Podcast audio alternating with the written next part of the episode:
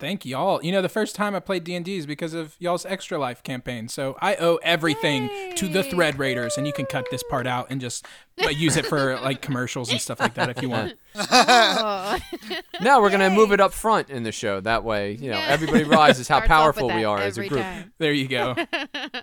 Please, please let me leave. Please let me go. Have I done enough, Thread Raiders? Hello.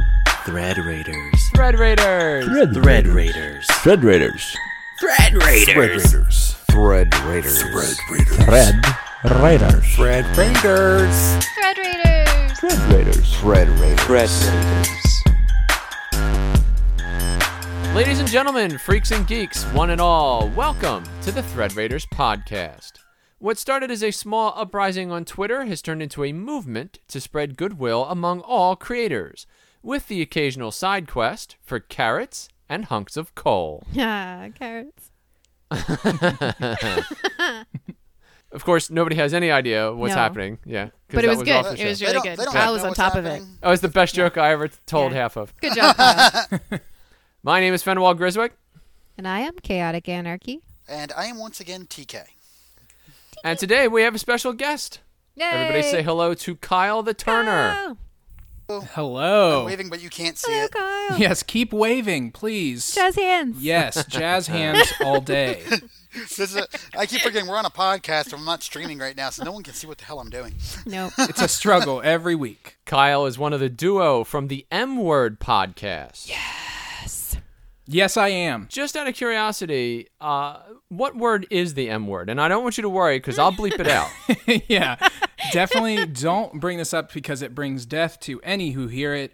Uh, the Uh-huh. the M word is because the M word is a millennial podcast solving millennial problems. Dun dun dun. You can't say that on this podcast. M word it is. Now we just need to get it put in every paper. And so it's you, Millennial Kyle, Yes, and your co host, Millennial Connor. that is correct. We uh, together form a millennial duo who is out to destroy the world. Or no, no, that's wrong. We solve problems. That's what we do. We, there's a lot of problems in the world, and millennials are uh, blamed for all of them, and that's not true. And so we fix them. We don't fix them though. That's the, actually the problem that we have is we can't fix anything. But it's a work in progress. Well, if you fix them, you're not going to have a podcast anymore because what would you talk about? Exactly. We would hate to solve any problems because then we wouldn't have any reason to put our voices out onto the internet every week. Which one of you is more millennial? I I definitely me. Um absolutely 100% me. He's got the anxious side of millennialism. Okay. And and I've got um just all the financial problems. So you have the crotchety old man side of millennialism. And, uh, yeah, about half the time. And also the other half um is eating avocados and Connor doesn't do that. So Now, one of you looks like Ray, and one of you looks like Egon. Uh, do you also have a Peter and a Winston in your troop? I I obviously understand that reference. Oh, good. What what I'm what I'm afraid I didn't of- want to think that I was that old. What I'm afraid of is that there might be someone out there listening who didn't understand that reference, and and so you may want to explain it before I tell my very funny response to to that reference. If they don't get that reference, they are too young to be listening to us. That joke was in reference to The Ghostbusters, a 1984 movie starring multiple big name stars. I don't know if I've ever. Okay, I'm just. I'm here's the charade. It's coming down. I didn't understand what you said, even though I've definitely seen the Ghostbusters. I've never heard them referred by name, and that's a first for me. Um, s- s- most of the time, I've only ever heard just Bill Murray, and actually, that's it. He was the only one in that one, huh? We're gonna we're gonna completely skip over the fact that it was the greatest movie that Rick Moranis ever made. Uh, Oh yeah, it was. yes, just The, like yeah, but had to throw that out there. was amazing in that movie. And many times in the Thread Raiders Discord, that joke comes back between Metz and I when I just somehow be- she became Key Metzer for a while. the ghosts ate the other uh, members of our team, and that's why no. we yeah that's why they're ghosts now, and it's a real struggle because we've been hunting them. And um, and that's the plot of my future D and D podcast. So thank you for bringing it up. Hey. That is interesting. That does sound like a really good adventure, though, when you think about it. As if it's set in the Ghostbusters universe, and your goal is to find your dead team members. So that that that we'll be discussing later. Okay, good. I was a dead PC once, but it was only for like 10 minutes because everybody else died and then the game ended. We, we, was that during uh, the uh, Mad, betrayal? mad house. Because you know, I would have made it if I rolled higher on my sprint. I was like, oh, I'm totally going to win this game. Everyone's dead. Okay, well, there you go. Did you consider that they That's might great. have um, died in solidarity with you? Oh, I didn't think of it like They, that. they got angry because I was just That's so following nice. orders, and they're like, "Nope, firebombing the whole joint." Yep. it escalated quite quickly. so, how did you get the team together for the podcast? Um, so Connor is is a, a close friend of mine, and we we're um, well, what's the word? Narcissists. We're narcissists, and um, and we we felt like, hey, everyone should know the th- stuff we're coming up with, and so we wrote a, a web series, and then we realized hey, we can't produce a web series. There's so much more involved. And then Connor moved to California, and I stayed in Texas. And we decided, hey, let's do that thing where we talk to each other over the internet and then just archive it for all of the world. Nifty. In true millennial fashion, he moved to California. Yes, he did. and it's real disappointing. I, I do feel like, though, now there's been this like, there's more people moving to, at least in my experience, to like Texas now. And so, because like Austin is a big place where we have Californians moving to Austin all the time. And so I feel like there's a ch- there's a shift coming. And I don't know if it's millennials or Generation Z or, you know, the next generation who are babies. I don't know. the M word. It's just not all fun and games. Okay, you accidentally betrayed yourselves in episode 31 when you announced that you were on a quest to take over all of the cemeteries of the world. Yeah, Are you necromancers? And if so, sigils, runes, or wands? You know we're we're putting together an exploratory committee to, to figure out what to do because um, Connor has Connor has no experience with necromancy, and so I just thought you could just um, talk at the grave and, and see if something would happen. And so I just kind of I just walked up to a, a cemetery and went ooh come come with us come back to life and it didn't work. So actually dice? you already you've given me more information than I found out in two months of research. So I, I do appreciate the gift you've given me. What would work better, wands or the other thing you said? Uh, well, first of all, you're going to need a Wiccan. All right, you're at the beginning levels of this, uh, and so you need a, a spirit guide to help you out. Okay. Um, I'm all for the sigils, literally drawing on the graves with uh, clay or crayons. I think that that's a good idea. I really love the image of crayons on a grave. That that's given me the most joy. As a as a pagan for mo- almost all my life, uh, what would work really well for you is uh, sigils, most of all, because you know you can piss stuff off easier that way. Okay. Good to know. Also, if you already have a dream in a dream catcher, you can just take the dream catcher and smash it over the grave. But that might be more advanced stuff. See, and I had no idea that we knew absolutely nothing until I've come on this podcast and learned so much more about what I need to do to take over the world. You're welcome. We're all about helping people. Wait till you get to carrots. I mean, it's gonna be yeah, wait till we get to the carrots. Well, on that note, so in episode number 36, you guys mentioned that uh, uh, farts don't cause climate change. well, actually, I think your contention was that farts do cause climate change. And I have a bone to pick with that because they don't. Uh-oh. Well, I obviously have evidence to back up my claims. Um, can I just say this is the first time I've ever heard just some of the quotes from our show It just kind of happen in in my ears, and it's um, and I'm real happy that I put work into this.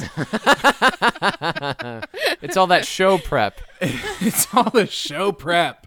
Um, so go ahead, yeah, give me your give me your challenge. Farts are a closed loop system. Okay? So, for instance, you eat a carrot, okay? Which makes you fart. But the problem is that the fart now gets eaten by the son of the carrot, okay?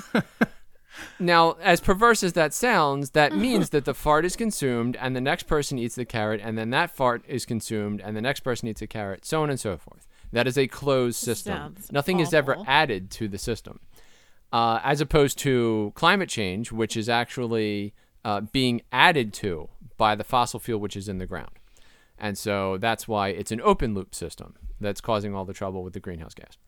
Okay, um, I'm just gonna give my rebuttal here. I will concede the point about uh, you know the closed loop system. That's a very great point. I believe Elton John said it best when he said it's the circle of life, and I think um, I think that's a great point. My uh, my co- counterpoint is the word uh, is what about those farts that get lit by a like a cigarette lighter? What about those, huh? This is getting hot. Yeah. What about that, Chris? Those are pretty hot. Global warming. Be- beat you. I got you down. Ha ha. I have to admit, this is going to be an interesting editing choice for me. That's what I'm here for. Keep you on your toes. Well, for what it's worth, you actually taught me something with your podcast because up until episode 33, I had no idea what the etymology of Canada was. Oh yeah. And then you guys explained that in the show, which was very interesting. Uh, I'm trying to remember desperately now if I did a joke or a real answer. No, you did the real answer. It is Okay. an Iroquois word. Uh, Yes. It was originally Kanata, uh, which means village. Yep. Oh. It was a misunderstanding, Yes. like all good language. Jacques Cartier, who was a French explorer, uh, was looking for directions, and when he asked a Native American teenager, the teenager told him this way to the Kanata, and uh, the explorer thought that he was referring to the whole land uh, versus his village, which was just up the road. And and that's why we're a real big educational podcast. That's As right. you- As you, can see, just uh, stick around. Uh, you know, we're you know almost 40 episodes in, and you might learn two things. So that's good. He's helping uh, millennials become Gen Xers. That's uh, a Yeah. noble effort. yeah, we're trying desperately. Educating people one episode at a time. Yes. That's our new tagline until we're sued for false advertising. so Mets girl told me, Kyle, Yes. that you love Instagram. I, d- I do. I'm a I'm a pretty Quite big lot. Instagram user. Mm-hmm. And I also heard that Red Dead 2, you're like obsessed with it. I, you know, yes, I am. I absolutely am. I, I actually just let if you're if you haven't played Red Dead at all, it's a good, good, good, good cowboy game, and that's essentially what it is. It, it anybody else uses any other words, they're a lying, and you can technically duel them if you want. Um, Oh, that's cool. Yes, legally there's a law. And the I was in I was in Austin and I went to a friend's house and and his house had these horse like posts outside of his door and I don't know why. It's Texas, so maybe he thought somebody needs a, a hitching post. I don't know. And um, but it looks exactly like the post in Red Dead. And I literally walked up and I said, "I can hitch my horse there. Good to know, just in case, just in case the the veil of reality breaks down around me." And I'm stuck in Red Dead forever. I know I can hitch my horse here. Um, it's a very, very good game that I deeply enjoy and that m- millions of other people also enjoy. This isn't an indie game, so I feel bad giving it any Yeah. sort of promotion, but It's very popular. yeah, it's a very good game and I enjoy it. I haven't even finished it and I've been playing it for like a month. It's insane. Well, Is it more that the story is what you really like, or is it the graphics and the gameplay or the world? It's definitely the world in general. I haven't really cared that much about the story because it's like eh, like it, it's it's cowboy outlaws, all the good stuff. There's nothing really original there. It's pretty much what you expect. But I spent most that's the reason I haven't finished the story is because I've spent all the time like hunting and riding my horse around the entire map, which is massive and like I I had to I spent this is I'm not proud of this. I spent an hour and a half of, of an American workday finding a white Arabian horse because I knew it was the best horse. And I had to go in the mountains in the snow. I got mauled by a cougar. That wasn't fun. Um, Oh, no. Yeah, it can be it can be hectic. But I got I got the horse. I tamed the horse. The horse is mine. That horse's name is Juice Fluid. Um, and so that's is that what they called it in the game, or did you? no, it? you get to name your horse, and it, it's it's honestly it's a big it's a big uh, waste of time for me because I do sit there for about an hour trying to come up with a name. But It was a good one. Good. Name. Thank you. It's it's Yeah. memorable. can I also say that in this game, I think the best part of the innovation is that horses have permadeath, w- which means that if your horse dies in the game, you can't get that horse back. And so I protect my horse with my life. and like it, I save constantly just in case somebody kills my horse and I have to reload from that save because that's the only way I'm going to get juice fluid back. And juice fluid and I are we're ride until we die. Does juicy fluid like carrots? Juicy Fluid loves carrots. That's his favorite uh, food. Um, definitely. You say that you might have set that up as a joke, but it's actually true. Wild carrots are very popular in So- the game and help course, What, horses. what I'm hearing is your horse dies, then it's just F it, new game. start from the beginning. Start I would be the same way. start this I 70 I would hour game restart. over. I'm done. Yes. So- yeah, because that's what's different with the games today. Is now it just keeps going. It's not like you can make different saves like Resident Evil, where you can have eight different slots and then go back. You know, get a different typewriter. Like this is legit. Like your horse dies, you're screwed. It's horrible. Exactly. It's real stressful. Some of you mm-hmm. at home might be thinking to yourselves, huh, this carrot thing sounds like a great drinking game. Do not drink when we say the word carrot. Do you understand me? The juicy carrot game. It- you will go to the Brought to you by Kyle. You will go blind depending on what you're drinking. you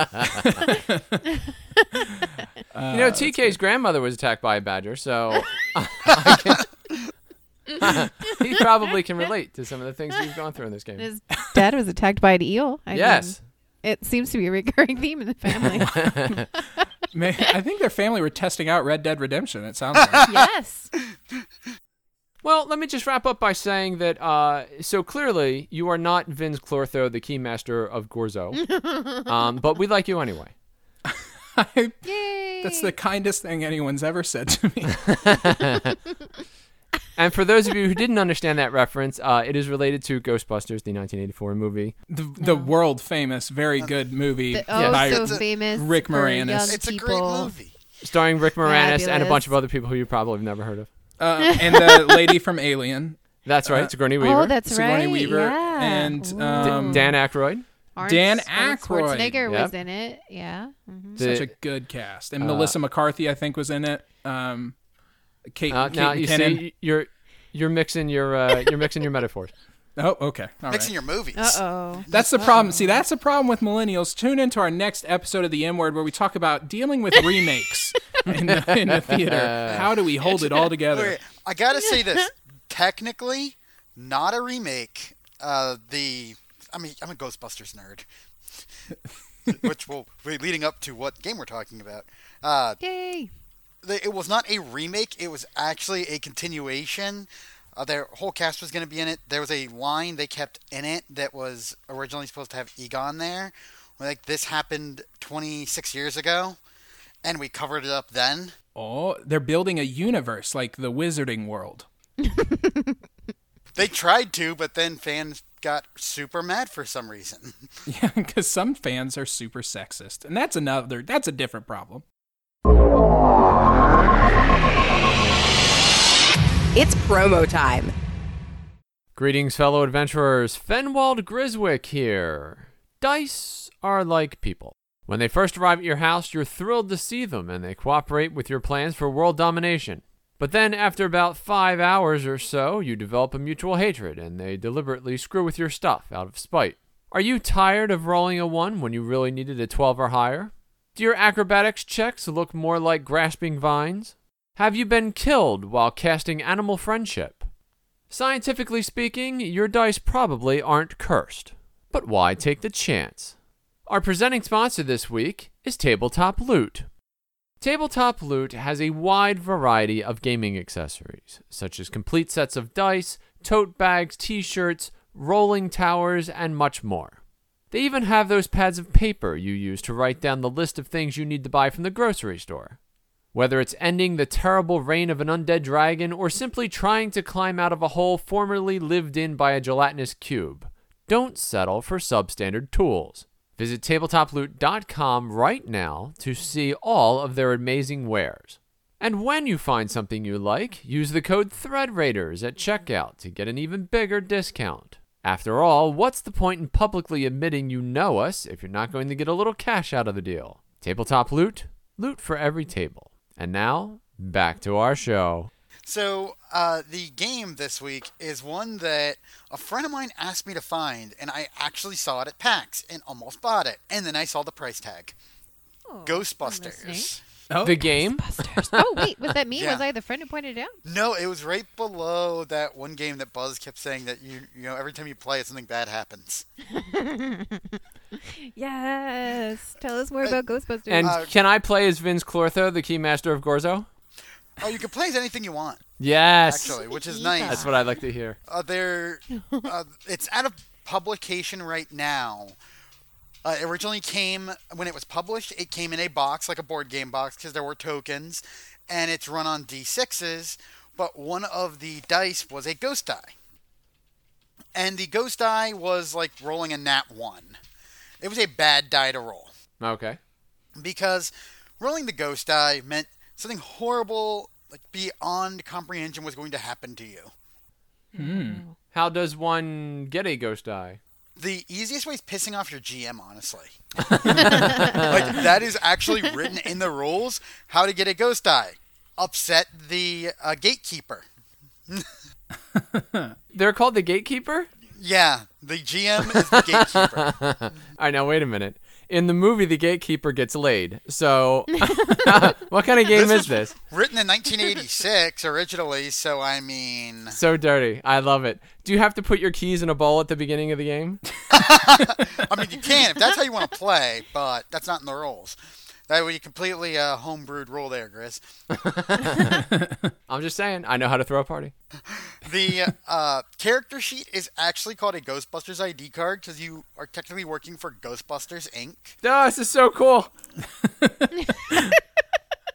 I love everything about this. and uh, the ID cards you could c- were on perforated pages you could tear out of the book, and jeez.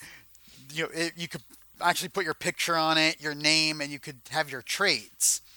And there, fans have actually taken up and written more about it. And uh, to show my level of Ghostbuster nerddom, I did run this last year for a 24-hour gaming thing I was doing with friends, and I had Tobin. I actually have a copy of Tobin's Spirit Guide.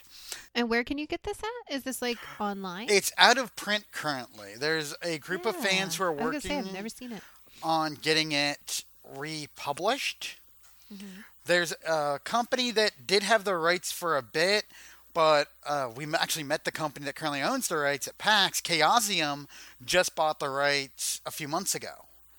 And so they're going to try getting the copyright, rather than just rights to publish, but the actual copyright to the game to republish it as a new game. Hmm. That'd be good. I'm just I'm just so happy that this now exists because if you'd asked me earlier today, Kyle, what's going on in the tabletop Ghostbusters world? I would have said I don't know what that means, but literally give an hour on here and and I now know everything I need to know about it and that the fact that it exists. I love podcasts, y'all. Y'all are doing a service to the humanity. I have it on good authority that tabletop loot has ghostly looking die that would be perfect for this sort of scenario. I really like the idea that if this game is paired with a Ouija board, like it's bundled with it, and you have the opportunity to fight actual ghosts. if if that's I mean, a possibility, I'm all if, for it. If they don't, if they don't release it by 2020, I'm gonna see if I can buy the rights from them, and I will do that. I Ah, also have a. Kickstarter and everything. You guys will get sick of hearing me plug the Kickstarter for it, and eventually be like, TK, shut up. Your Kickstarter took off already. Well, the only problem with this game is that in order to play it, you need a box of crayons and a cemetery. It's community update. Well, you can blame Grizz because if Grizz sang the song, then nobody else would have to sing the song. Just I don't want you to worry. We have 50 other recordings that all get mashed together on top of your own, so it will be indecipherable.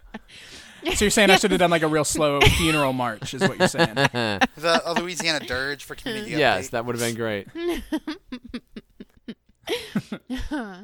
So today's community update is for WizSave, aka Wisdom Save. Uh, if you go on Twitter, though, it's at WizSave.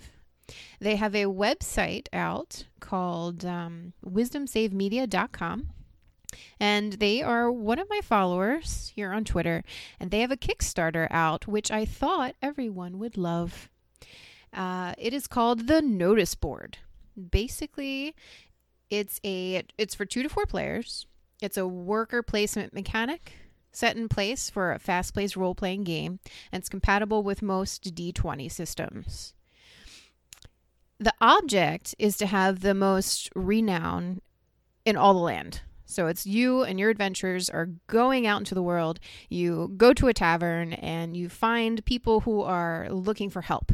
And based upon what motivates your character, you look on the board and you pick your quest and then go out into the world and see if you can either get the most coins, maybe the most experience, whichever your team decides that uh, would be the best for your group you go on all these quests and you can also level up your team so that you can get uh, harder quests to go on to and get bigger rewards. Now, what's really cool about this is that if you're new to DMing, they have cards that um, you can pull out and you can actually read, and it walks you step by step through the process in case you're new with this. And it's not just one person DMing a game, each player gets a chance to tell a part of the story.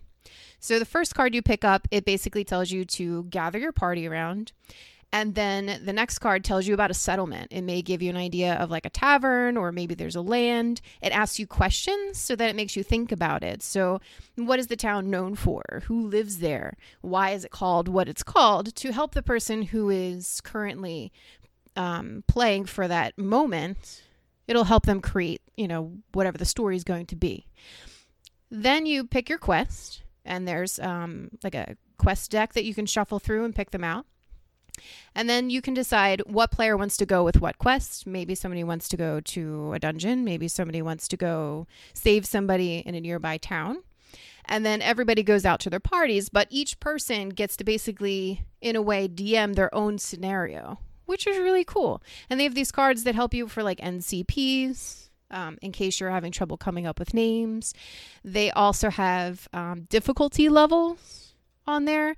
Uh, some of them have outcomes that you know it'll tell you like how many how much coinage or rewards that you might reap if you uh, complete a quest that you go on and it's just basically a step-by-step process um, they're doing really well so far they're almost at 4000 and it's only day one and for those who are um, not sure who they are, on their website, they actually have, which TK, I think you'd be rather interested in, they have a couple PDFs on there.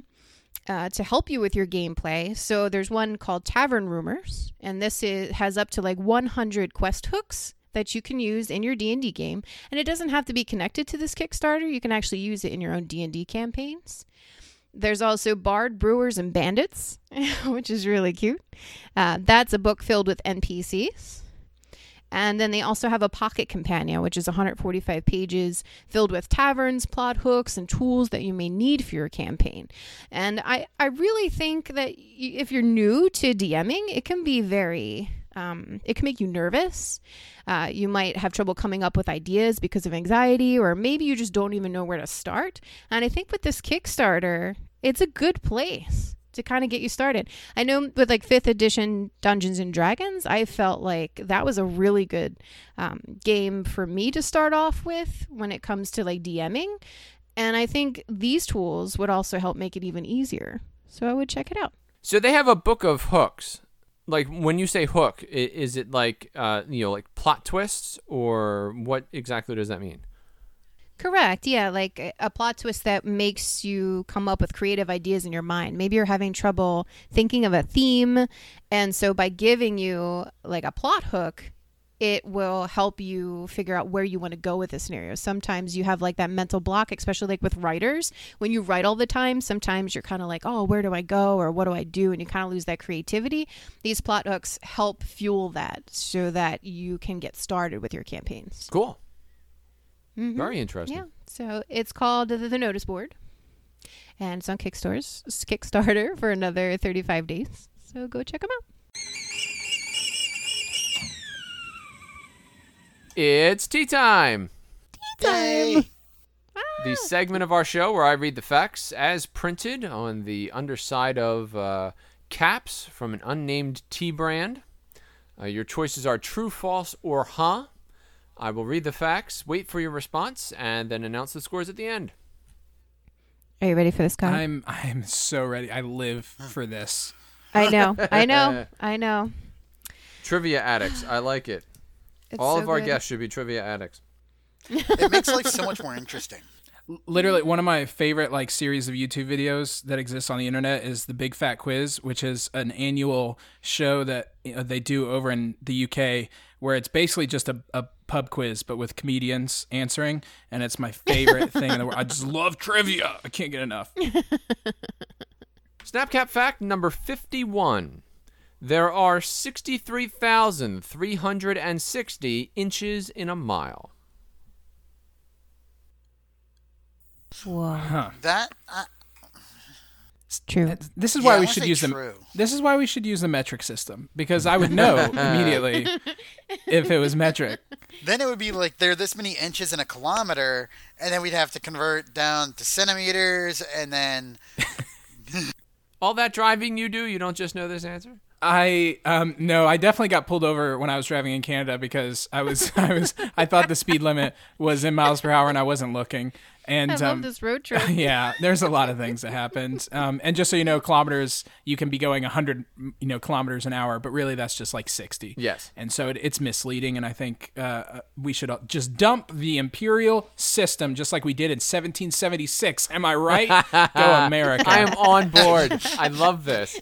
Um, I'm gonna also say true because it's, it's such a weird number that if it's not true, then it, this was a crime. All right. TK, what'd you say? True. Okay. And the answer is true. Yay! 5,280 feet in a mile times 12 inches is 63,360. Can't get any simpler than that. Ooh. Boom. Starting off good. Starting off. And we're just 23 million miles from the sun, right? Just these are all just numbers that exist. Snapcap fact number 294. No only child has been president of the United States. Ooh. I want to say false. I would like to point out that this question is a grammatical train wreck, but you know, regardless, Yeah, th- that's that is how it was printed. So every every U.S. president has had a brother or sister. Correct. Did Abraham Lincoln? Yes.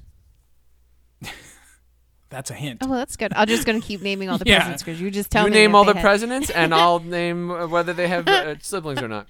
Okay, I do know George Washington had a brother. That's correct. I'm pretty sure. Kennedy's did. Kennedy had multiple. Yes. No, I only What have a- two. Clinton? Yes.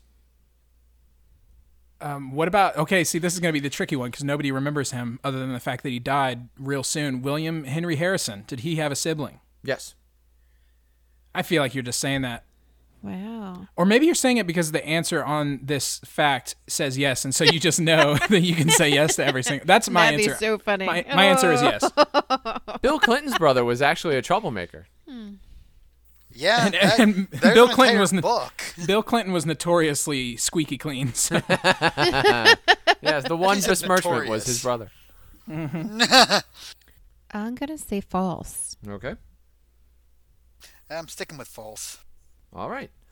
And the answer is true. oh, no, God. I played the game. I'll get you.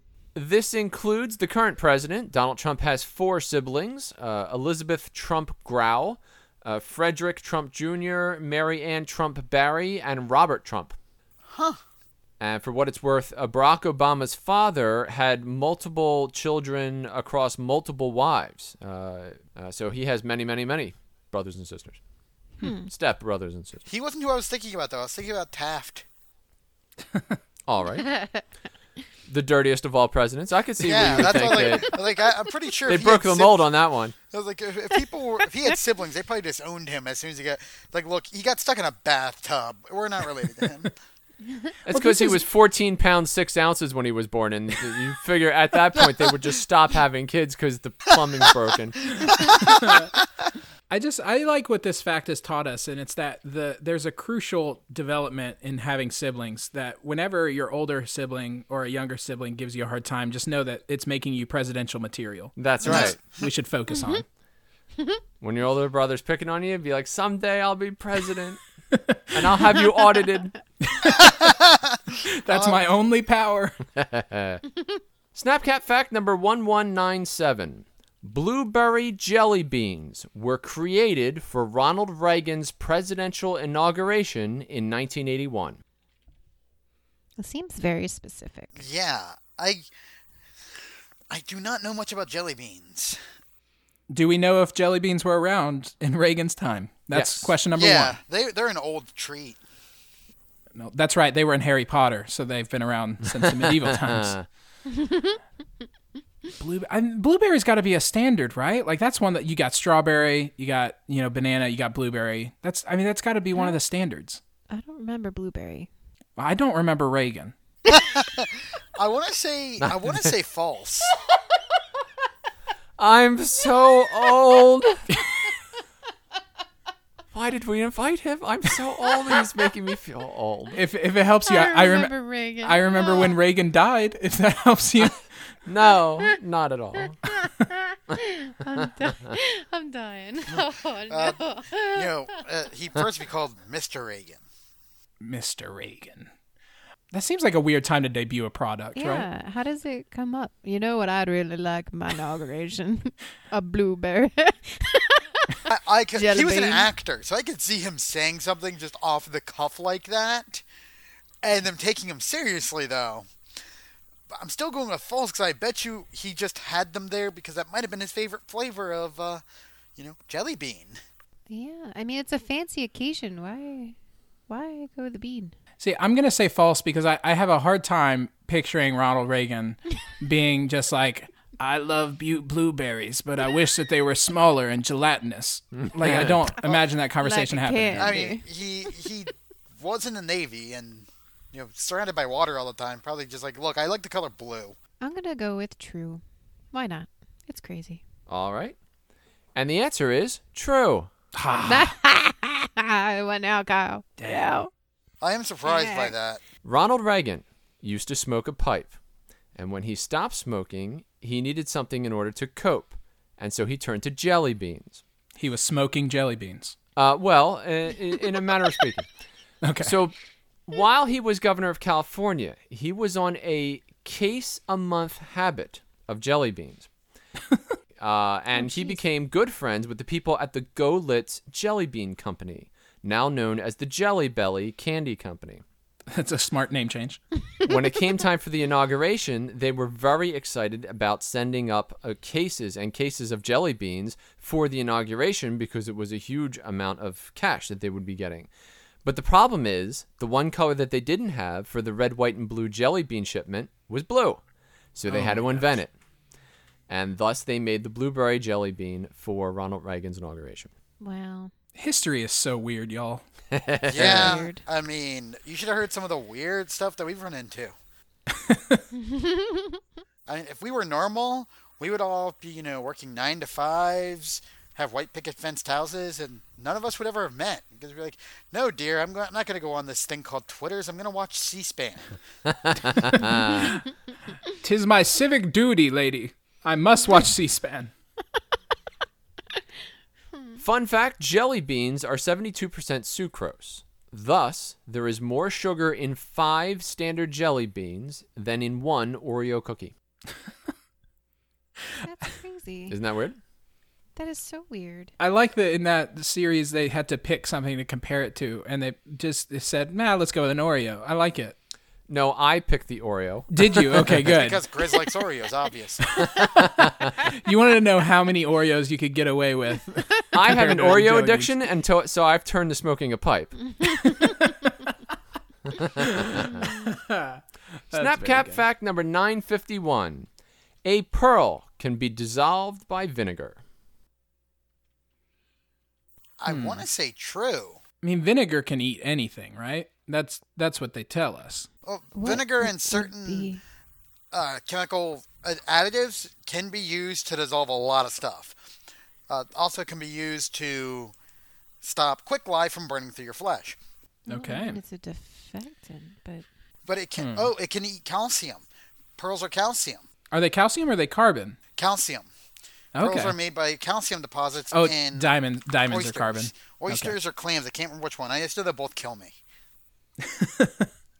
well, I mean, I can't debate science there. Yep. Although we're gonna look like fools because if we trusted them. I trust TK, so I'll say that's true. I will also agree uh, under protest. I'm going with true because I have a feeling that I mean, I made Mandy a pearl necklace once, and I, my hands Oh, swelled up. did you? Hey now, Well, watch my our rating. Watch the rating. I ordered her a. Uh, We're still in PG-13 category. I ordered her a pearl offline and put it into silver, but I had to pour vinegar over my hands because you know I'm allergic to clams, and it was inside a clam. Wow. You risked You're your life clams? for a for a gift for your wife. Yes, Oh, and I got severely yelled at true for it. love is walking sasuka Well, not really yelled. She's like, "That was stupid. Are you okay?" It's like, "Yeah, my hands are just swollen. They'll be this way for a Mandy, couple hours." I oh need you to take this thing and stab it into my heart. I accidentally touched the clam. Don't ask. It's about Christmas. and the answer is true. Because otherwise, TK would have risked his life for nothing. That's right. no, I Wait I a wanted to minute. make How'd her. you find out you were allergic? uh, What's that story? after I got out of the Navy, I was at a friend's uh, party. She was a nurse. She made clam dip, and I used to love it. And I was eating some, and you know, we were having some drinks. She looked at me like, "Your face is turning blue, hun. Are you okay?" I walked to my brother's house, which was like hundred feet away. Walked into his kitchen, grabbed the Everclear, and chugged it.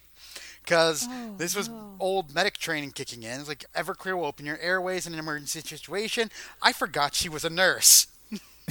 I come back out. She's like, "You smell like liquor. What did you do?" I was like, "I think I might be allergic to whatever you gave me. What was it?" It's like clam dip. I was like, oh. "Huh." So I sat down to eat more of it because I was smart. And she's like, "Okay, stop. Your hands are swelling up." I'm like, "Huh?" I looked down to where some of it was on the chip, and my hand was swelling up. I was like, "Oh, I think I might be allergic." She's like, "You've never knew this? What's wrong with you?" I was like, "Never happened before." I just love that you left the nurse's home to go chug Everclear because I next forgot time she was I, a nurse. next time I go to a hospital for something, I'll be like, no, just never mind. I'm gonna go. I'm gonna go to the liquor store across the street. Don't do. We are not recommending It's all that. good. It's all good. Don't pull a TK.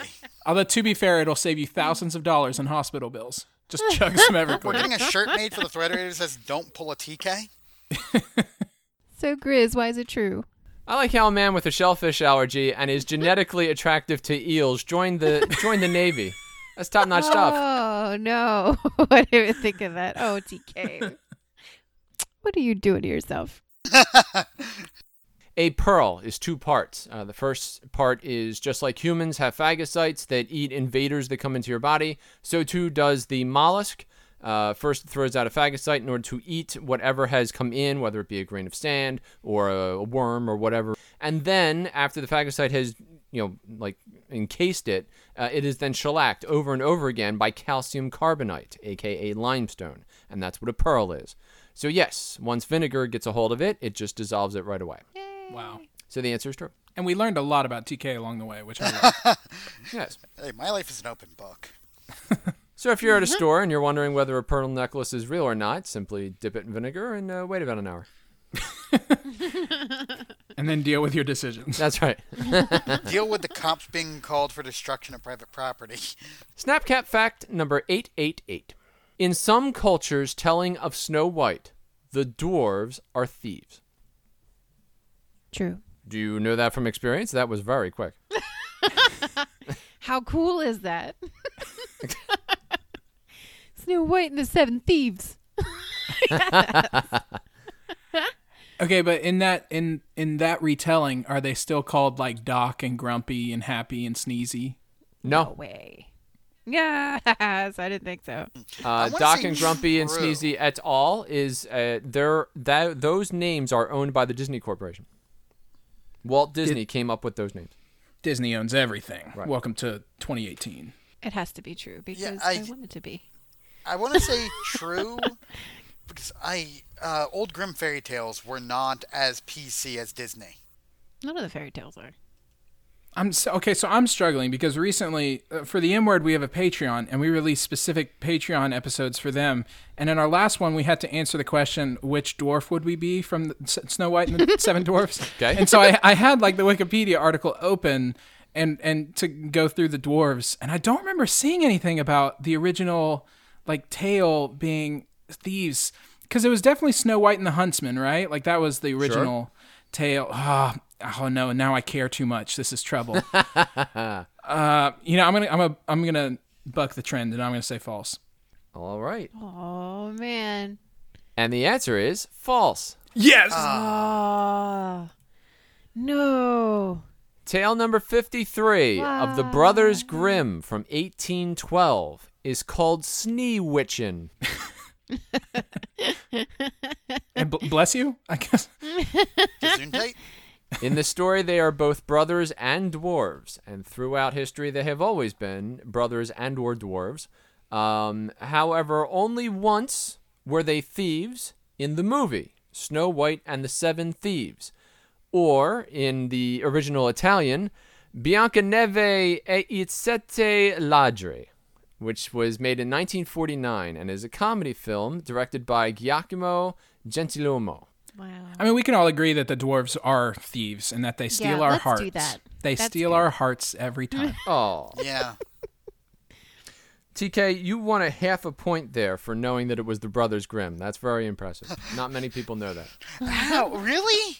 Yes. That is like the the icon of fairy tales from when we were growing up. What's wrong with people? It's you, it's you young millennials. That's the problem. it's either Br- Brothers Grimm or it's uh, Hans Christian Andersen, right? Is that that's the other guy, right? Who did like Little Uh, Mermaid? the, Hans Christian Andersen did the musical renditions of them, but uh, the Brothers Grimm tales do include uh, the Little Mermaid as part of it as a different tale, but kind of same ideology.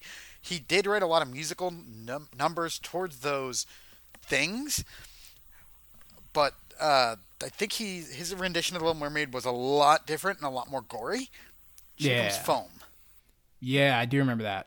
They all ripped off Shakespeare. well, it, it was the divine. It was the, the divine uh, tragedies that they were basing them off of. You know, Greeks comedy's really sad and tragedies really funny for some reason, and they made they made a great some game off of it called Assassin's Creed Odyssey. Yep. that that classic Greek literature, Assassin's Creed Odyssey. I know. I mean, I'm really surprised they found a great translation of it for uh, the game. Right. I, I heard they did a uh, they got went to a cemetery. They went to Homer's grave and they drew a sigil with crayon on it. It wasn't just any crayon though. It was uh, Simpsons Yellow. That's yeah, right. there you go. Fun fact the first time that the dwarves were named was in a 1912 play, Snow White and the Seven Dwarfs. Uh, their names were Blick, Flick, Glick, Plick, Quee, Snick, and Wick. Well, why did you Oh, change them? No. Quee.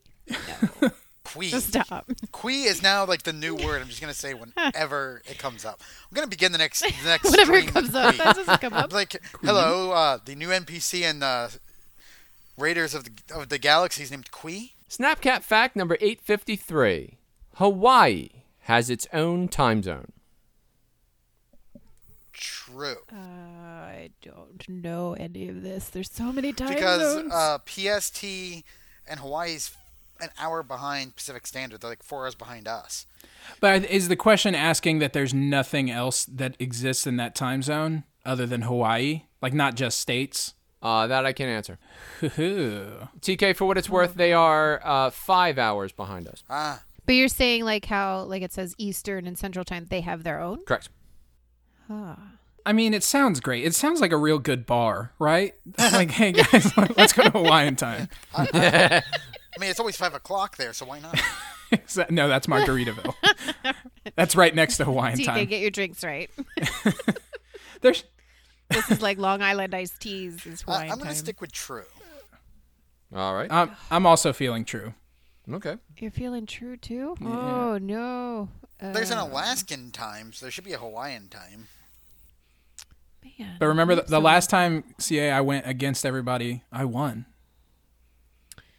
Oh, I see how it is. Rubbing it in. Ah, true. Okay. And the answer is false. Ah, No, you led me astray. I tried this to is save your you. fault. no, you did it. It is called Hawaii Aleutian Standard Time. So thus it includes Hawaii and the Aleutian Islands. It's not as good of a bar. no, they they stopped serving could've at been- like two thirty in the morning, and you're like, Yeah. it's only like four p.m. Uh, as I stated, uh, they are UTC minus 10, which is five hours behind us. We are UTC minus five. The UTC 10 also has three different other zones.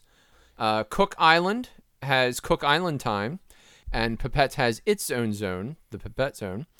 And then there's Whiskey time zone, which is actually unique to the airline industry, and it describes literally an area of the ocean that has no islands in it whatsoever, in between Japan and the United States. Beautiful. Hmm. Feel like we should build an island out there so there's something there, so it's not lonely. The Red Raider Island, there you go. The Everybody lost bring a threads. hand. Hawaiian time. Everybody just bring a handful of sand. We're gonna meet up in the middle of the ocean, build this island, y'all. No, we're going we're going more advanced than that. We're gonna put down some carbon fiber nanotubes, have it floating, and then everyone puts a little bit of sand in the middle, and they're like, all right, this is your sand, so you you've contributed to the island of lost threads. Now go out and bring more people here who can add sand, and eventually we'll have enough that we can make a sandcastle. there you go. And also keep TK away from all the shellfish, please. Yes, that's That never and the good. explosives, because uh, you know. Yeah, we know. Well, we know that's never a good thing. Uh, you were correct. Alaska does have its own time zone. Um, oddly, even though the state is so humongous, it could be theoretically divided into four different time zones. Uh, they did make a conscious decision just to have one time zone for the entire state. Because they're not Can like I- Arizona, who's like, no, we're going to ignore the rest of the world who has daylight savings.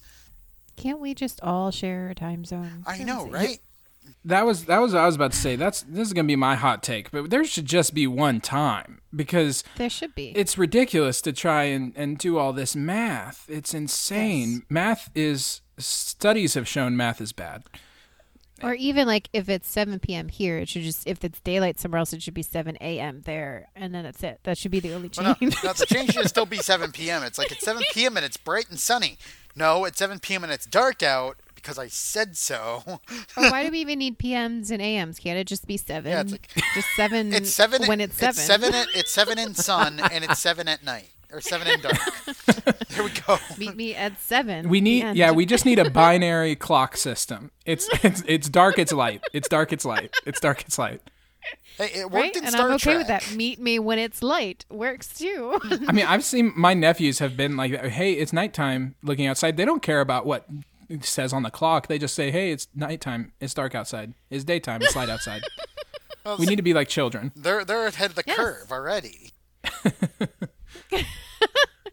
That's what, like when I ask Paul from Shouldercast, and I'm like, "Hey, do you want to stream with us Friday?" He's like, "Sure." What time? I'm like, "That's like seven Eastern." He's like, "Is that like Saturday for me?" And I'm like, "What did you just say?" See what you know. You should just like look. Time zones are evil. It, it might be Saturday for you. It might be Wednesday. We don't know. Time is relative. Well, I mean, just it get on is. when I do. That's great. Thanks. Snapcat fact number 664. It is against the law to put pretzels in bags in Philadelphia. Ah, that's so specific. Wait, what kind of bags? Like paper bags? Because that's what they do. Sorry, it Yeah, just I like- bags. I, I'm gonna say false because I saw plenty of people getting pretzels put in bags at the station. Yeah, but is it illegal? I don't know. I mean, I can see I see it being illegal to put a cheesesteak in a bag because that's just a sin.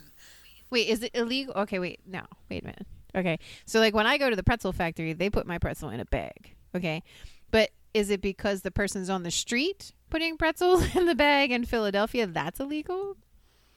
Uh, You know? Well, the cap does not specify. See, the, ca- the cap gonna is only so big. I'm gonna say false because we were we were just in Philly. I was just in Philly. Did you buy pretzels? Yeah, actually, I But did I- at ni- uh, when I was waiting for my train, which was early and then an hour and a half late. But back in the day, you used to be able to get your pretzels in a bag right off the street. Yeah, the- from the some random mysterious person who didn't even have a vendor. but I don't see them anymore, and that makes me feel old. Uh, the the, the street vendors have kind of gone the way of uh, because Philadelphia got like industrial, not really industrial. It got uh, gentrified. Okay, so here's my big problem. Right? There's like all these obscure laws that exist. Like in New Jersey, you can't eat ice cream on Sunday or something like that. And these exist, but nobody enforces them. You know, like nobody, act, cops don't arrest people for like putting a pretzel in a bag or like murder. Like those kind of things just aren't like dealt with. And so I feel like this is one of those obscure laws. I would like to point out we do arrest people for murder in Pennsylvania. I know Texas is different because oh. uh, Lone Star State and all that, but yeah. I just like Oh, how you I- mentioned New Jersey specifically, Kyle. is, is one of y'all in New Jersey right now? No, we're we're persona non grata in New Jersey. This this podcast isn't even heard there. Yeah, they they don't let me in New Jersey anymore. There was a whole thing. I threatened Oh, the okay. entire state of New Jersey once. If you try to download this episode in New Jersey, it just tells you no. I'm sorry, we can't do that. An FBI warning comes up. That makes sense. They have like the China firewall, but just for New Jersey. Exactly. I'm gonna say it's true. I'm sticking with false. I am gonna go false just cause. Because I really think it just depends, though. Because I mean, I do. I get pretzels like every other day, and it's always in a bag. But I think it, it depends if it's on the street or not, or in a vendor. I mean, I walked by a cop in the train station with my pretzel in a bag and he didn't arrest me. Yeah, but did you ever see them again, or were they arrested? No, I mean, he got a pretzel right behind me. oh man, it makes me want to go, huh? At the same time, Ooh. Things that make I'm gonna go, I'm gonna "Huh." do that, huh? Because half of it seems true to me, and the other half not so much. Understand. Quick, before I change my mind, and the answer is false. Ah, Yes. bitch. Why am I saying ah? That was uh, what I chose. Yes. Damn it, Well Bree. done, TK. You got it. We won. Yay! My, my- sorry, it's been one of those days. Oh, I won. oh, This is, in fact, an internet myth. Uh, I went to the uh, PA code and I searched for the word pretzel. There is only one reference to the word pretzel. Uh, it's the street called Pretzel in Philadelphia.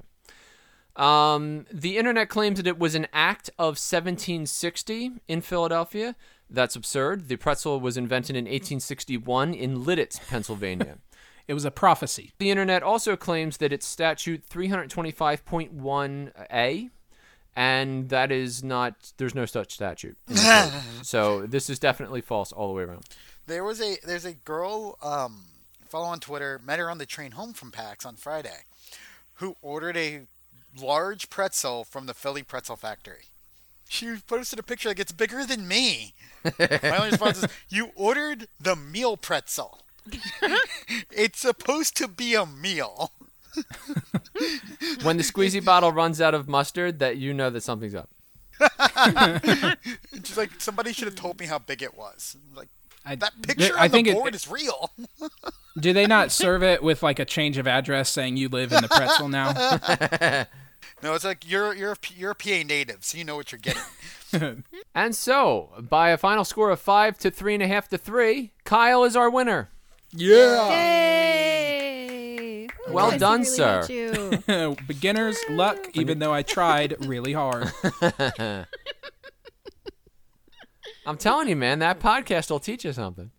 Yeah. That's what it is. We, I'm to be fair, the Snow White question I directly that pulled directly from my research that I do for the M word. So Yes. it's helped me in one regard. Uh, Kyle, uh, randomly when you post on Twitter uh, about your podcast and when the episodes come out, I'm just gonna randomly post on there. You damn millennials need to get off my lawn. you can absolutely do that on Twitter at mwordpod. And this is not a plug because I'm just responding to a question. plug, plug, plug. And now it's time for What's in the Box? What's in the box? What's in the box? Uh, the portion of our show where I read a story and then ask uh, my co host at the end to tell me how it ends. Everybody ready? I was born Yes. ready. As I All take right. off my glasses and I'm partially blind. After a rough night playing bartender in the tipsy cricket, you bid the owner farewell with a hearty handshake and head to the stable. The memories from last night will haunt you for the rest of your days, but at least you made a little gold out of the deal. The walk to retrieve your traveling companions is a short one, but with each passing step, you become aware of a distant whistle that grows ever louder. It isn't until you pass through the main doors of the stable that you realize it's coming from inside. After a brief search to slake your curiosity, you discover that the high pitched wail is emanating from Molly's saddle of endless holding. You reach into your bag and you pull out an old friend. The statue is an amazing work of art depicting a hideous creature. Imagine if a kobold in a mind flayer had a child. It looks just like that. You! It was you! screams the stable master with an odd mix of both anger and glee. I've been searching for the source of that confounded noise for days. He then slowly charges at you with a broom in hand. Get out! Get out! Don't you ever come back! The madman chases the lot of you out of the stable and then slams the door behind you. You thought you were finished with this little idol and that it was going to occupy a shelf somewhere in your den. But now, your little friend seems to have returned from the dead. When you hold this statue and turn around, the whistling noise grows softer and louder depending on the direction. And that's when you spot it. It's a soot covered, abandoned house, catty corner to the Tipsy Cricket. Many of its shingles have shattered upon the ground, and the wall boards are losing their war against the winds of time. The door to the dwelling is the only feature of the house that seems to be doing its job. And to the right of the door, plunged into the ground, is the most innocuous fence post you've ever seen. A million people have walked past it. It's nothing. But when you turn your back to the post, the statue goes silent. And when you turn back around to face the post, the statue screams. You recall the statue once giving you some mysterious advice. Three steps past the fence post, it said. Apparently, it's somewhere within the house. One lockpick kit later, and you're standing in the foyer, staring at the blank, skeletal faces of four specters. You know from experience that specters only linger when they are cursed. Something is deadly wrong in this abandoned house. The specters rush at you, unaware of your immunity to their antics. You step by them, and in some cases through them, as they complain to no one in particular. Intruder. Destroyer. Wanderer. Enemy. With each step further into their prison, their moaning crescendos. Clearly, they are as curious as you are.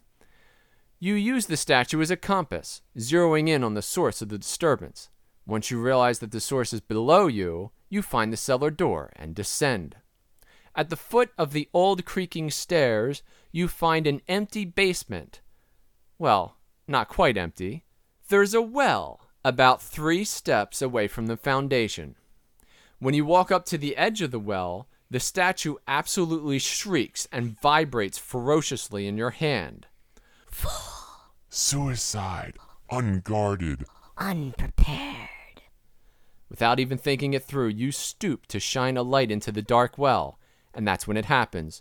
Whether by the pull of the statue or unseen hands assaulting you from the shadows, you somehow plummet into the well and splash painfully into the tepid water at the base. The howling and vibrating of the statue sends shock waves echoing off all the walls and drives ripples into the water. It takes all that you have to focus your mind. You find your footing in what turns out to be only three feet of water, and then plunge your hand into the soaking blackness beneath you. Your hands dance across the unmistakable features of a dozen skeletons. But then the statue grows silent as you pull from the bottom of the well a box. It's a shoe shine kit, somehow immune to the destructive effects of the water. Like any adventurer worth their salt, you have ties on your belt for just such an occasion. You tie the box and statue alike to your hip. But unlike most adventurers, you have yet another surprise.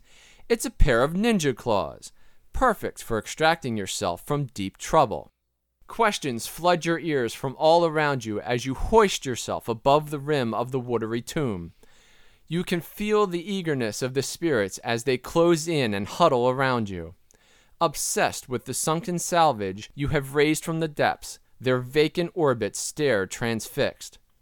Their one hope for peace, their one chance for escape, their one question for you is this What's in the box? What's in the box? TK, you want to go? Yep, I'll go first. I got a perfect item for what's in the Go box. Go for it. What's in the box? In the box is a flute. Ooh. Uh, now, how many strings does your flute have? Because it's well established that flute on this show is a flying lute. It is a uh, 12 string flying lute. No, no. what? All right. How many holes in your flute? It has six holes. Six holes. Now, does that include the hole that you blow into? No, it actually is a reed flute. Ooh. Oh. How avant garde. Okay. So I don't know how to make it work, but I'm just gonna blow on it. When you blow on it, this this eerie sound comes out, and it starts playing a tune on its own. But I'm gonna make it look like I'm making this. So it's like a player piano, but a flute. hmm. Yeah, and um, it you hear these ghostly voices that begin to sing. Does everyone or just me? Uh, everyone in a 20 foot vicinity hears this ghostly singing. Whoa. And I could sing if you want me to sing horribly.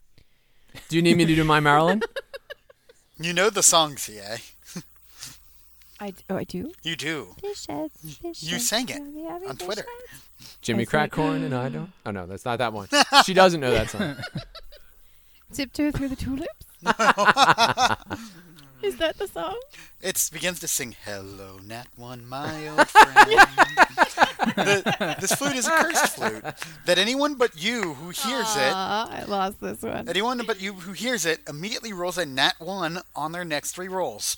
Oh, so if you're within 20 I've feet of the flute, you all. automatically roll in that one. For your next three rolls. I love it. Ah. Oh, that's delicious. Oh no. and yes, there is a song that I'm writing that goes along with that. that is beautiful. excellent. Well done. Oh, man, how am I gonna beat that? Is it is the flute made out of ivory? no, it is a bone flute Oh, it's bony. that that is from the uh, femur of a lich named Bob. It's made out of Bob's right. bone. I see. Save some of this for next week, okay? Uh, you're you're shooting for the stars here. Kyle, Yeah, how you making out? it's a glove. That's what I'm gonna go with. All right. There's a there's a glove in the box. Like a lady's glove or a boxing glove or a man's glove? It's it's a um, it's a uh, non-binary glove. It prefers no gender. Um, and you may be wondering, is he going to stick to his brand here? Um, and that answer is yes. All right. So when you Um, say non-binary, you mean it's neither male or female, or it's neither left nor right? Because I'm picturing a six-fingered glove here with two thumbs, which is delicious. You are you are 100% correct. Yes. it is. It prefers no side, no gender, If you- um, no choice. So if you Here's a question. lose your left or right glove, you can get one of these gloves to replace the one that you lost. I did think it, that's great. did it happen to kill? Did it belong to the guy who killed Dr. Kimball's wife? um, yeah, so this is a non-binary glove, um, and it is also a magic non-binary glove. Yeah, let me ask you this. So, is there any way for me to visually know that it's magic? Like, does it have uh, runes on it, or any sort of, uh, you know, incantations written on it, or anything like that? No, here's the thing. Every every person who has ever used this glove has found out its terrible power um, mistakenly, or, or or not mistakenly, but uh, unknowingly. When you put They it on, know. does it grow a thumb on the other side of your hand where it doesn't belong? Does it make you a six hand, six figured man? No. You could win this. Oh, oh. oh, All right, I- CA, what's in your box? No. Oh, sorry. No, He's we're not done done yet. with this box. Um, uh, I'm gonna say it's it's it doesn't affect the the person wearing the glove. It affects what they touch. Does it make it If- gold? It does not make it cold. Whoever you touch wearing the non-binary glove is, um, which is actually, I'm gonna change the name of the glove. It is a non-binary glove, but that doesn't define who it is. Sure. It doesn't define itself by its non-binariness. It's the glove is called. If you look inside the glove, there's a little tag, and it just says the Millennial Touch. And um, what happens is when you touch somebody with the non-binary millennial touch glove, it, they are filled with dread and despair, and they lose all their retirement. Oh, no. Kyle, let's say this person runs a business. Does their business get ruined? Their business is ruined and destroyed and wiped from the earth and replaced by a sleek Oh, new listen business. to this. Oh no, this is so wrong. Yeah. Oh no. So this is what happened to Instagram, guys. The Millennial The Glove horror. touched it. Horror. exactly. Yep, the Millennial Touch accidentally touched Vine, um, that wonderful six second app, and it, it was a truly terrible tragedy disaster that happened. Is it called the selfie glove? Yes, absolutely. yes. Go for it. Oh, It actually says selfie. It's embroidered on the cut on the cuff. name that glove. Yes, it, uh, if you say "let's take a selfie," it extends a selfie stick out of it. That's where the sixth finger is for. Ah. It extends out. Now the question is: Is it made out of recycled material? Oh, it is so organic. I'm so glad you asked. It's the most organic, uh, conflict-free material. It's made from cucumber pulp. That's how good this is. But the cucumbers were like old and prepared to die. You know. You have to dehydrate three million cucumbers in order to get enough pulp to make one glove. Yeah, it's it's exciting. All right, CA, what's in your box? The box looks pretty intense. It is red and it is silver lined uh, with a very weird design to it. And there are multiple locks on the box. I want to pick the locks. This is my shoe shine box, or this is a box inside the box? this is a box inside the box. Oh, okay. Oh, so good. I'm glad we cleared that up because in my mind, the shoe shine box was completely different. All right, yes. Uh, so TK and I, we spend the better part of an afternoon uh, trying to hack into all the locks of this box. While I watch. So we keep breaking bobby pins and like, okay, uh, Kyle, we need you to go out and sit, search for more bobby pins for us, please. At one point, we hit the box with rocks. We call it mean names, but As- it's not working. When you hit the box with rocks, you see like blue sparks that come off as you hit it. Well, I'm more we knock the box with rocks. So once once we see the blue sparks like Grizz, maybe you shouldn't insult the box like that, man. I mean, I'm not doing anything. I'm worried it's going to give me a pox. Oh. When you open up the box, inside it's almost like a bag of holding, and inside you see about 434 door handles, locks, dials, and keys. So is this a uh, like a like a rogue's training kit to learn how to pick you know pick different locks and things like that? It is, Oh, oh, I like that. but there's also magic ability to it. Well, I was going to say, are some of the locks slash knobs slash whatever are they magical? They are all magical. So you have to dispel them and then unlock them. No, You have to unlock them to dispel them. If we ask it nicely, or if I uh, try, So- you know, seducing the locks. so whoever unlocks the box can use the locks, the door handles, and keys inside it. That that's what the spell does. That's what the magic does. No, I'm just saying that you're able to handle the door handles and locks and stuff inside the box now. Now, understanding I've really only played D and D once, and I know that there are different types of magic, and so I'm going to ask and not understand what the answer is. But is there? do we know what type of magic this is? Can we sense that? Is that a thing? Well, when he when Griswix was hitting this rock, there was like these blue sparks that came off of it, so you know that it's definitely magic of some type, um, but nothing like extreme or harmful. Okay. I want to grab that uh, skull from Molly's bag. Like skull that tells us where magic wood is. What kind of magic is this? And pointing at the box. Um, so how does this skull work? It It just tells you it what the just magic detects is. magic, or it also opens up a portal to Valhalla. Whoa! and the portal opens. Well, guys, I'm going to Valhalla. Valhalla I'm gonna go with a bunch of locks. I'm gonna go find uh, where CA put Thor's hammer. You cannot have my hammer, by the way. That stays with me forever. Not with Molly, because we saw that didn't work out very well. Tip Molly over. So, if you were to take one of these locks, um, let's say one that looks like a, a combination lock, and you were to use it, it would unlock a safe within your vicinity with the same lock. even though you're not touching it or trying to break into it. I like that. Ooh. The, the, Oh, the lock, the the thief in me is like, definitely gonna go visit a few banks. also, that I mean, you still have to do all the work to get the stuff out of the safe, but at least it opens it up for you. And you can also use it as like distractions.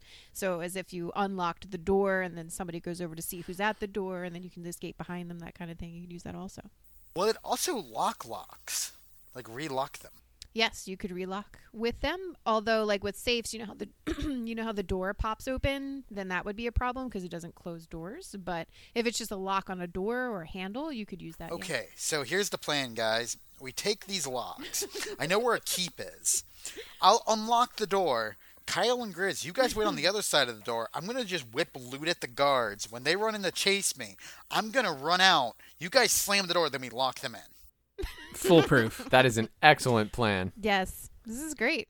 Well, I tell you what, uh, Kyle, if you had grown me a third thumb, you would Yeah. have won this week. Absolutely, hands down, no pun intended. yeah. I knew it was a mistake. TK, you are the winner. Yay. Well done. It was the song, wasn't it? I did post in the. I did post in the uh, Threaders Discord. I've just gotten tricked into singing on uh, on the on the podcast.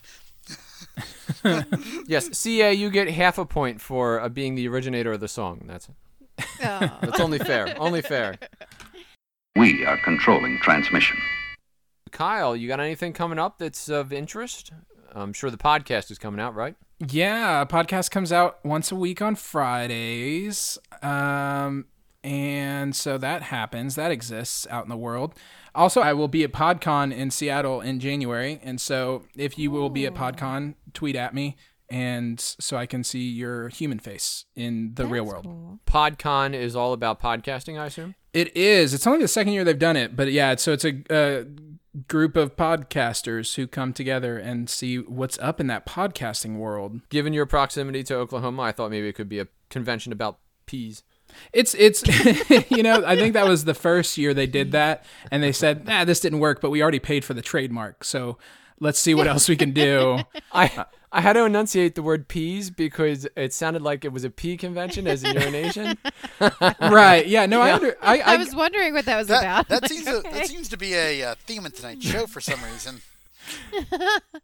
Do you know do you know the date for PodCon? I 100% do, as I am remembering right now with my brain.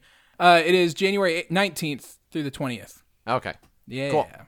Uh, December the 28th, 2018, we have off that week. That is uh, New Year's week. And so we will be running the best of the Thread Raiders countdown. And so now I have been preparing for this. I now have almost two and a half hours of highlights. And while certainly some of that can get cut down, we have decided actually to post two episodes that day. Um, they will still be, uh, you know, a, a total of 70, 70 75 highlights um, but it will be across two episodes. So some of you may be interested in just listening to the top ones, versus those of you who have no life at all can you know listen to the full breadth and scope of all the funny things that we've actually said. I'll be listening. Yes, that has Sound- definitely happened. Sounds amazing. and again, for those of you who are interested, if you would like to participate, we would love to have you. Uh, we are looking for some audio files that have people saying number one, number 11, number 62, uh, so that we can incorporate your voices into the mix, as just like we did for our theme song. Sweet. Uh, after that, January the 3rd through the 6th is MagFest. Magfest. Yes, I will be there, uh, hanging out with Buzz, having a good time. Twenty-four hours of gaming for four days straight. It's intense. Also, CA will love be it. playing pinball. I will. Saturday is my pinball day, so I won't see anyone. uh, it's quite an obsession. It's the only time I get to play pinball. Uh, It's so expensive. Everywhere I go, it's like two dollars to play pinball for like a ball, like CA, a right. I'm gonna have to buy you a pinball machine. But there, you know what? I thought about this about saving up money to get one, but when they break is the real problem because then you have to really know how to fix it Right. because not many you can't just call anyone to fix your pinball machine. So That- the problem that just is- say, is real. hey CA, uh, my dad used to build these. Oh, your the- dad is so cool. Your- Can Yeah. you bring your dad to podcast day? like, no, I actually I was like, Dad, will you come on the podcast? No. Oh, Just flat out, no, I don't do that crap. damn it. He's 62. He's about ready to retire. Just want to know things. He's also the designer of Killer Eel Pinball Game. It's uh, it's stunning. Uh, when when he was in the army, uh, he worked at a bar and people kept breaking the pinball machine, so he taught himself how to fix it. There's no less than 12 ramps in that game.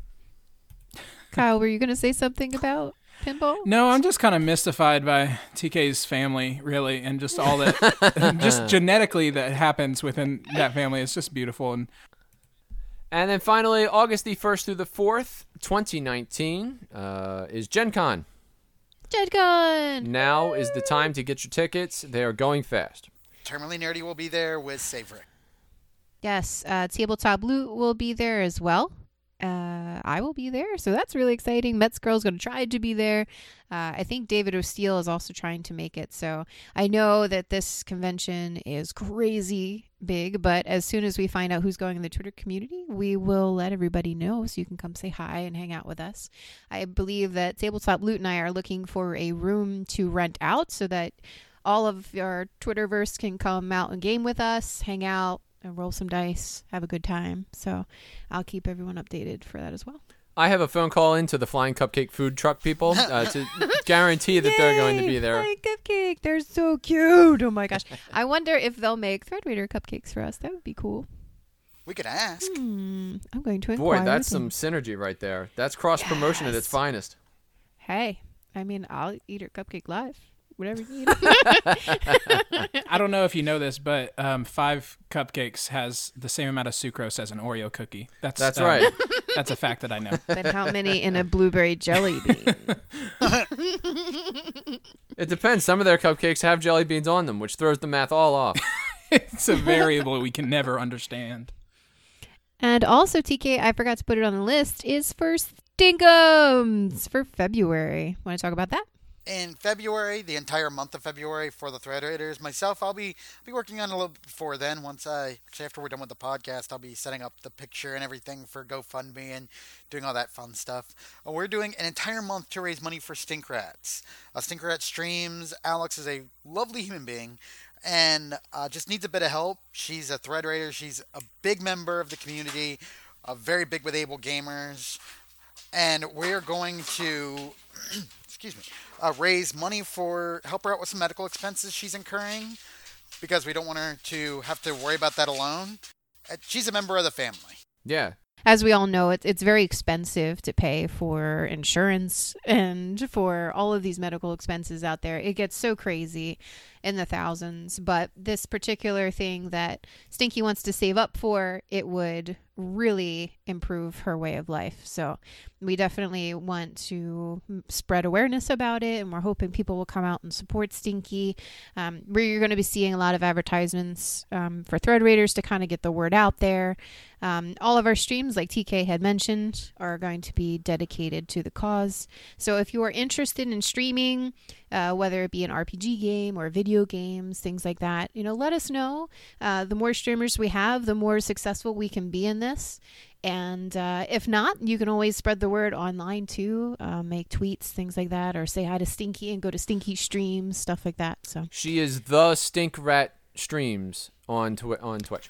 Yes. yeah, And uh, also, this it will not be this Monday like I planned. It'll actually be Wednesday uh, when the TPK theater goes live. Any money I make from that, all proceeds, are going right to the charity, the fundraiser event for Stink Rats. Awesome. Yep. Very cool. And uh, for those of you who are interested in learning more about her, uh, you can tune into episode number 29 of the Thread Raiders podcast. Uh, we had her on as a guest, and she spent the uh, the afternoon with us, uh, tarnishing her reputation. Yes, and we appreciate that. And so, with that, thank you, listeners, for uh, listening to the show. We hope that you enjoyed it. Um, we also want to spe- we also want to thank our guest host, Kyle the Turner. Woo! Hey. Kyle! thank you. Thank y'all. You know, the first time I played D and D is because of y'all's Extra Life campaign. So I owe everything to the Thread Raiders, and you can cut this part out and just uh, use it for like commercials and stuff like that if you want. Oh. Now we're gonna move it up front in the show. That way, you know, Yeah. everybody realizes how Starts powerful we are every as a group. time. There you go. please, please let me leave. Please let me go. Have I done enough, Thread Raiders? And as always, we want to thank our uh, steadfast sponsor, Tabletop Loot. Uh, for those of you who are looking to do some Christmas shopping, we would highly recommend Tabletop Loot for the gamer in your life. Uh, and at checkout, you can use the code ThreadRaiders to receive 15% off, which will allow you to buy even more loot for yourself or uh, you know homeless people, whoever whoever you you know whoever needs dice. And they're doing a really cool thing right now. Free shipping on thirty dollars or more. You use, Nice. use, use that discount code. Get yourself more dice. Yes. If you enjoyed our show, please give us a tweet to help us spread the word. And uh, for those of you who are interested in more information on the Thread Raiders, you can find out all about us on threadraiders.com, including links to all of our social media properties, Twitter, Discord, etc., etc., etc.